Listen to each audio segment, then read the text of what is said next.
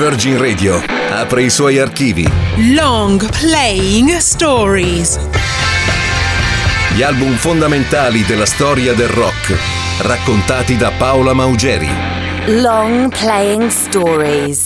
Ladies and gentlemen, benvenuti a Long Playing Stories on Virgin Radio. Sono Paola Maugeri e oggi voglio parlarvi di cinema e di rock, di una star di Hollywood che diventa rockstar e di una band che ha conquistato il pubblico mainstream fino a diventare una realtà da oltre 15 milioni di copie, e cioè i 30 Seconds to Mars di Jared Leto e di suo fratello Shannon Leto. Tell me would you kill to say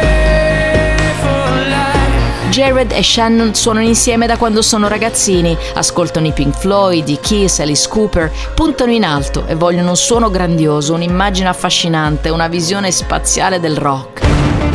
30 Second to Mars, un nome visionario per una band visionaria che scrive concept albums e li riempie di idee, perché come dice Jared Leto, spiegando il nome della band, è una metafora del futuro.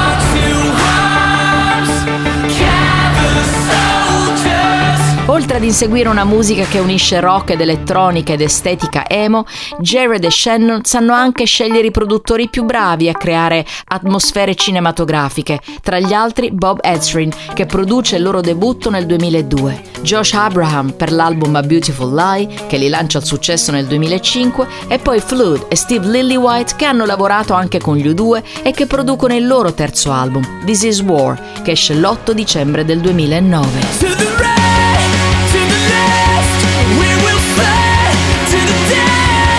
Jared Leto ha fatto di tutto per tenere Hollywood lontano dai 30 Seconds to Mars e per creare un legame molto stretto con il pubblico. Prima di entrare in studio organizza un evento al Club di Avalon di Los Angeles che si chiama The Summit, invitando i fans a partecipare alla creazione di This Is War. Si presentano oltre mille persone, suonano le percussioni, registrano voci, a volte cantano interi ritornelli o strofe, si fanno fotografare per creare migliaia di copertine diverse.